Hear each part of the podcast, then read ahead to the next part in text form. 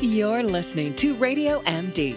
She's a chiropractic holistic physician, best-selling author, international speaker, entrepreneur, and talk show host. She's Dr. Suzanne Bennett. It's time now for Wellness for Life Radio.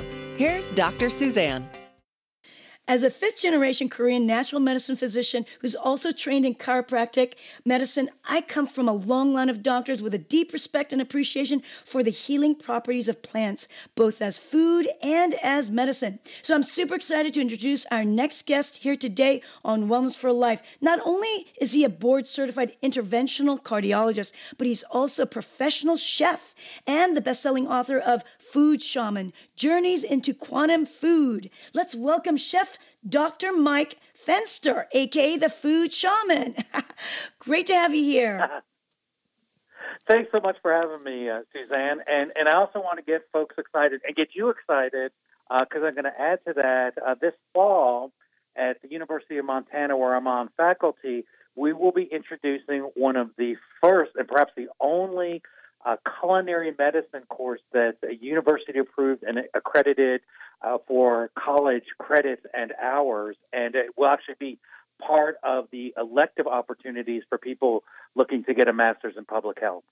How amazing is that? I mean, like now, you know, in college you can do this. Now, darn, I wish I was going to school there. I would have loved to join you on that one. How fun. Well, goodness. Well, you know what? Are you a clinician? You're still in practice? Yep. I still take call and still run in at, 2:00 in the morning when somebody's having a heart attack and put a stent in. So, you know, I'm certainly not opposed. I'm a user of Western medicine in terms of what we can do acutely, sort of, you know, a battlefield medicine, if you will. And I think we're very, very good at that. But where we ultimately fail is the before and the after of the event. And, I still actually like going to the hospital. I love working with patients. But, you know, it's still amazing to me. And I got to tell you, one of these interesting stories is what really sort of launched me onto my crusade, as it were, was I'd finished putting a stent in a 34-year-old female who had metabolic syndrome, came in with a heart attack. We put a stent in, and I was spending a Saturday morning, because this happened on a Friday, talking with her about, you know, lifestyle changes and diet, and she was overweight, and she was very frustrated, and she shared with me, gosh, you know, I turn to the television, I look at books, I'm reading magazines, and none of it makes any sense, and everybody contradicts themselves, so I just kind of gave up and ate what I wanted.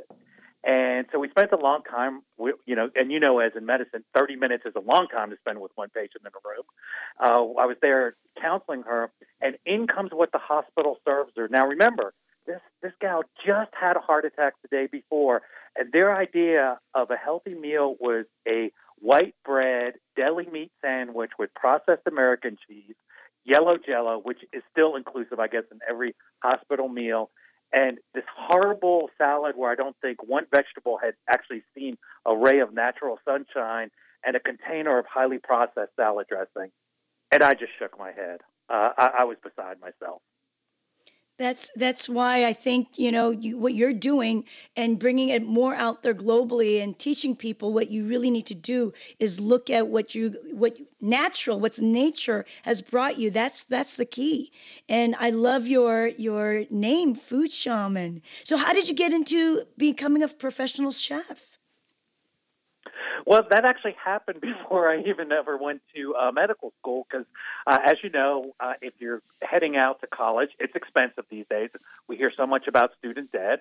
And so I had to take a job, and having had a love of food before I ever went to college, a lot of great memories of, you know, cooking with my mom and going to, you know, roadside fruit and vegetable stands and the fishmonger and so on and so forth.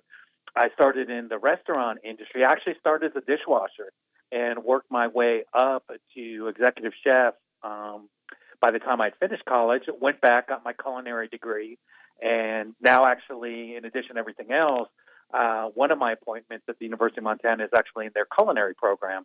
So it's just something that is very, forgive the pun, but near and dear to my heart. And it's just a passion. I think that the story of food, if we look at it, and I think it's very important as a culture, as a society, and individuals, that we have perspective in our lives and we see where we came from and what are our roots and get in touch with that. And if we look at the story of food, it really is the story of humankind, and our own individual food journeys really reflect our own important relationships with food, and I think with others, and ultimately, with this good earth that we live on. And all those things are really critical to not only good health, but I think a good life. I love all that you're saying. I'm from Korea, Mike, and I know when I eat food that's from my land, what we eat, and especially kimchi, especially fermented foods from my country. And what I mean is I make it myself here. I'm coming up with a new book this month, and it's called The Kimchi Diet, Mike. I think you'd probably enjoy that. Great. I'd love to I got to get a copy, yeah. You bet, absolutely. You bet. But what you're telling me is exactly true, going back to your roots and going back to where your people, what did they eat?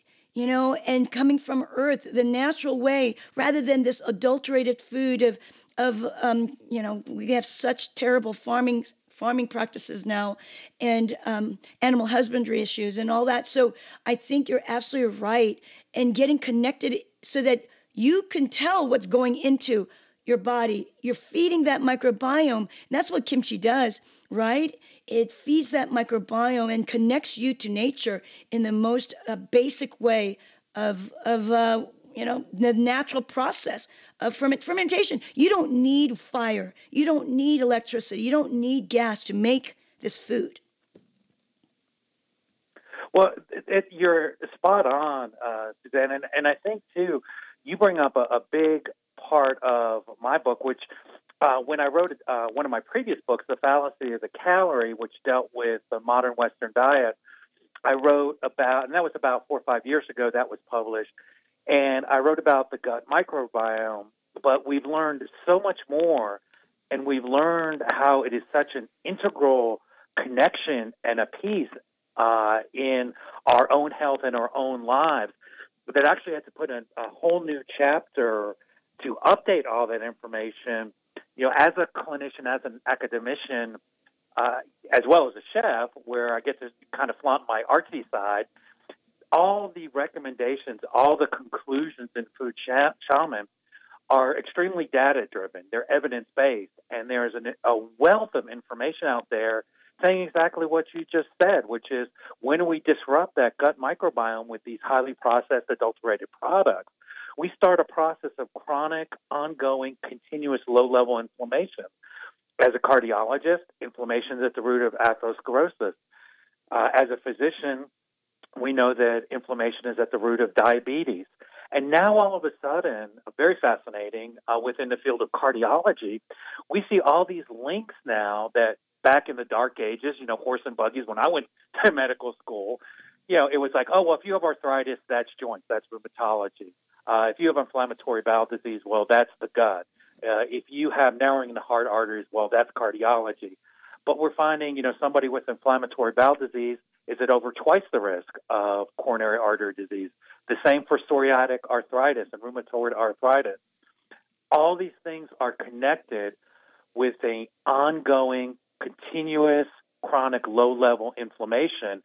And all of this seems to be or potentially is initiated, with the gut. And that's why diet is such a key determinant to our health and wellness. And in terms of the whole food experience, it's what brings us joy. As you said, it's what gives you roots. It's how we share as human beings in a culture and society for, almost the history of humankind. It was always centered around, food and our various relationships with food and each other. Right. You talk a bit about that in your book, and you call it the food experience, right? And the food experience and how it connects to the bond of you and the nature. Can you talk a little bit more about that? Because you also mentioned that there's kind of like the splintered relationship that we deal with. Well, absolutely. And I do focus heavily on the food experience. So when we talk about food from a health perspective, so often it becomes this sort of very diverse, as you said, splintered, clinical and very aseptic sort of dry look at food. And it's mostly just in terms of nutrition, how many, international units of vitamin A do I get in my glass of, carrot juice or something such like that. But when we look at it through that lens, to me, it's very similar to saying, well, gosh, I see somebody's crying, so they're simply expressing carbon, and water and some salt. There's a story behind there. There's an emotion. There's something that's very powerful. Again, in cardiology, we have Takotsubo syndrome, where people can die literally from a broken heart that is related to emotional trauma that they go through. And they have pump failure and dysfunction of the myocardium, exactly as if they had a blockage that occluded a critical coronary artery, what people would recognize as the widowmaker lesion. And all of this simply because of the emotion that surrounds an event. So what we're finding is that this emotion, our attitude, and in the book I really emphasize and go over some of the studies that show a benefit of an attitude of gratitude with our food experience. So it's not just what we eat, but it's how we eat. It's with whom we eat. It's where we eat. It's when we eat. And all these things combine into what I call the food experience. And to look at that in an isolated view is to look at our relationship with sex and with your lover, your partner, whatever, strictly through the lens of a biological reproductive urge. Humans don't process sex and emotion that way. It's tied up in the very, nether regions of our brain. And very interestingly, and I have a chapter on this in the book as well, believe it or not, the way we process food, because of the way smell goes right into the limbic system. It's the only one of our tactile senses that is so wired that they actually kind of cohabitate the same condominium in our brain. And so we process food and smell and taste with all that emotion and memory and power that we process, sex and relationships and love with each other. And so it's a very complex thing that to simply look at it in, it's X amount of saturated fat is to totally miss the point and the power of the food experience. Yeah, you're right about that. I think, that's part of the reason why we actually have a lot of individuals who relate food to trauma or relate food to appeasing their emotional upsets. A lot of people link it that way because it is so closely related, is it not? It is, and I'll share with you, I'm going to take off my stethoscope for a minute and put my chef's jacket on. There's a fun game we have as chefs that we play, and it's called kind of the last meal game. And sometimes we'll sit around when we're talking about food and we're eating and say, well, if it were to end all tomorrow for you, what's the last thing that you'd eat? And what fascinates me every time I sort of play this game with some of my chef friends is, you would think chefs might say something like, oh, foie gras, and I'm having, Kobe beef or this or that. But most of the time, it goes back to a meal. Like for me, it'd be, a bowl of my mom's homemade chicken soup because of all the power and memory that came with it. And you'd be surprised, how many chefs who spend their days with very fancy ingredients and expensive, items and, have tasted some of the best things in terms of extravagance that one can have on their palate. How often it comes back to an experience and an emotion and a relationship with a person or a family member or whatever that just is communicated through food. And I think that just never ceases to amaze me, and to really, for me, confirm that we're on the right path when we're exploring this, because our relationship with food and the natural world, it's something that really has only become so fractionated over the last, sort of 50 to 75 years, I guess, particularly the last 50 years or so. But it's something that's accelerating. And unless we act to reverse it and bring it back to its prominence and importance, I think that we're in for an uphill battle in terms of examining and improving the human condition. Well said, well said. Now, when you say quantum food, in your title, the Food Shaman, and you use the term quantum food, right? Journeys into quantum food. I do. What do you mean by the quantum food? Well, I don't want to get too sciencey and technical, but basically, are we going to quantum physics? Yeah, well, there's an analogy there. So when we look at the world that we operate in every day, we look at it through and experience it through the visors and perspective of classical physics. That's our everyday experience. That's what we do. But we want to look at the reality of the world. What is the universe? How is it made? Then we go into this crazy world of quantum physics, and we find in this world of quantum physics that we actually don't live in a universe of things. We live in a universe of relationships. Things are defined not in isolation, but in their relationship and their experience to everything else. And by that, to quote it quite simply, for example, we know about electrons because that's what makes lights work when we turn them on. But when we look to see an electron, we can only identify it in its interaction with something else. In between banging off something else, an electron in the quantum physics world literally ceases to exist. And so when it comes to food, we need to stop looking at food in isolation.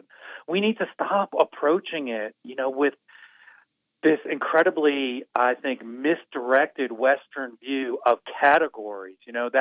That's our modern science, right? We like to take things and put them in boxes and put labels on them, and then we want to quantitate them because we can measure it. And oh, good God, goodness, when we measure it, then we can set limits and we can identify this is good and this is bad, et cetera, et cetera. And that's where we get into this whole, I think, vicious negative spiral about saturated fat. We don't eat saturated fat. You and I eat food. And we need to understand food. And we need to broaden our perspective of food into that food experience and understand that it's all these things. And at the end of the day, it's all about relationships. Just like the universe, we're a microcosm of the universe, and the universe is defined and exists in terms of its relationship. And our relationship with food is exactly that. It's a relationship, and we have to understand and empower that. And like any relationship we have, whether it's with family or friends or coworkers, our relationship needs to be a positive, nurturing one, and that's what builds us up each day.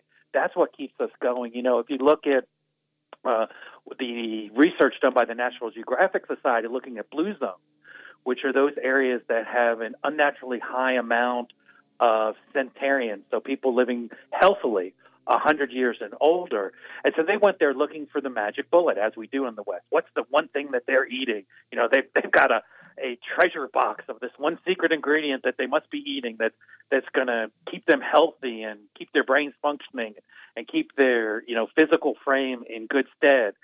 And when they went there, they found it wasn't one particular food, it wasn't one particular drink, but what was a constant was the healthy relationships people had with each other and the sense of community. And really, in terms of food, it was the fact that in none of these areas were people eating highly processed, adulterated foods. And I think those are the take-home messages. That's right. That's right. Great. Dr. Mike, I want to ask you a question that I ask every heart doctor or cardiologist comes on my show, and I've had many. And the question that I ask everyone is what your take is on cholesterol. Because when you go to most cardiologists, and I'm talking about the allopathic medicine, the biggest concern is the cholesterol level and trying to bring down that LDL level. I'd like to know what your take is. Okay. And this is actually got when I had finished my cardiology training, I actually did an additional preceptor in lipids. So that's an area I'm quite familiar with. And the first thing I want your audience to know is that your dietary cholesterol has nothing to do with what your blood cholesterol level is. It's so often there's still out there this idea that eating things with cholesterol raises your blood cholesterol. Not true.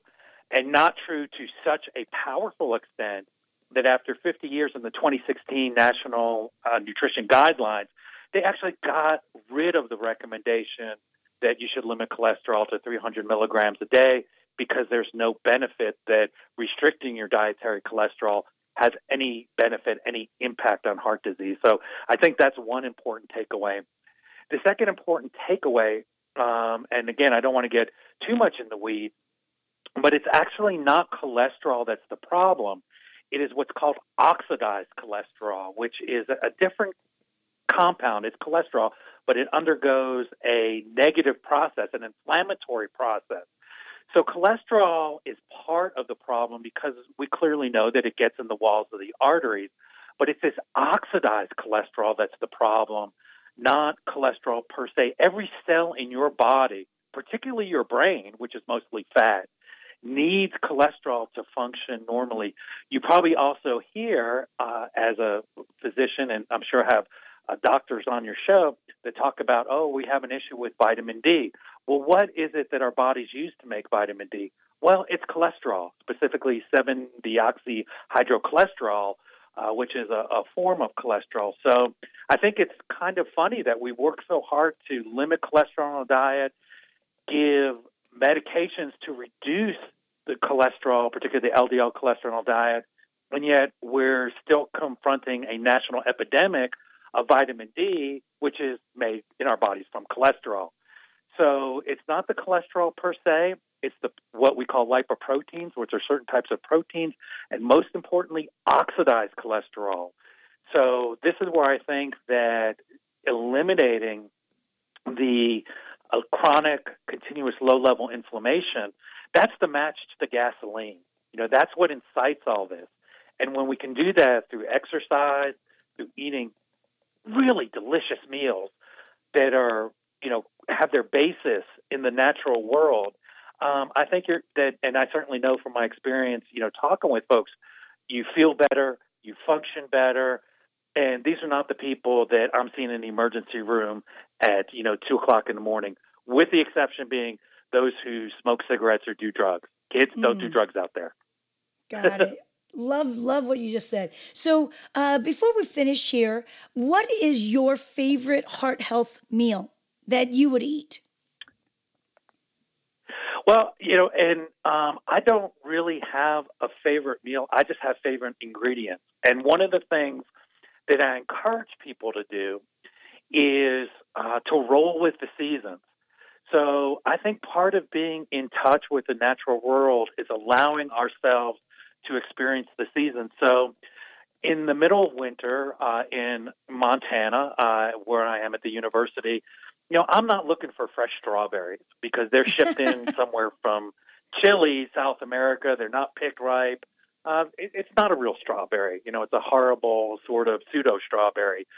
So what I'm looking for are those things that roll with the seasons, that are wholesome, natural, and authentic. And anything, whether it be, as you pointed out, vegetables, fermented foods, which I might add, wine is a fermented food, you know, animal husbandry that's been done right. Any of these sorts of things, these are all my favorite foods. What I don't want is that, you know, processed, addictive garbage that's just built on endless layers of sugar, salt, and fat, you know, to play to and develop a chemical addiction in our brain and make us, you know, seek that out exactly as, you know, somebody seeks out opioids or heroin, because all they're looking to do is not have a meal, not have a food experience. They're looking for a fix. Good point. Awesome. Where can we find more about you and your book, Food Shaman, Journeys into Quantum Food? Folks can pick up a copy at Amazon. And if they like it, please give us a little Amazon love with 5 stars. My publisher loves that. And they can find me at www.chefdrmike.com. That's chefdrmike.com. And we have a weekly podcast, a newsletter that has some recipes and all sorts of tips. So we'd love to have them come on by, sign up for that, and follow us on social media. Oh, that's perfect. So chefdrmike.com. That's where you can find out more. Thanks so much. Food Shaman, Journeys into Quantum Food. I think you definitely want to pick that up on Amazon. And I you know what? Maybe I can get on your podcast and we can talk about kimchi, Dr. Mike. Absolutely love that because I'm a big fan. I love kimchi. Awesome. I'll be able to give you some of my favorite tips on how to make amazing kimchi. Well, that was great information. Thanks so much for listening to the show. I know you've learned a great deal about cardiovascular health, about Dr. Chef's work, but also the information about food and the relationship that you can have with food that's going to really take you to the next level of health and wellness. Now, please share this show with your loved ones. It can definitely change their life for the better. And if this is your first time listening, make sure to subscribe so it can continue to serve you with the most current natural health information available today. Also, connect with me on Instagram at Dr. Suzanne. I post regularly on how to become the best version of yourself through nutrition, self-care, lifestyle, and even kimchi. And what's great is that you can engage with me directly, and I respond to all of your comments personally myself. So if you need to dig deeper with your health issues, I work with people all around the world, and we do this through phone and Skype consultations. So get my contact info at drsuzanne.com website. Until next time, go out there and live your best life today, full of energy, enthusiasm, and ultimate health and wellness. This is Dr. Suzanne sharing natural strategies on the Wellness for Life show right here on Radio MD. Stay well.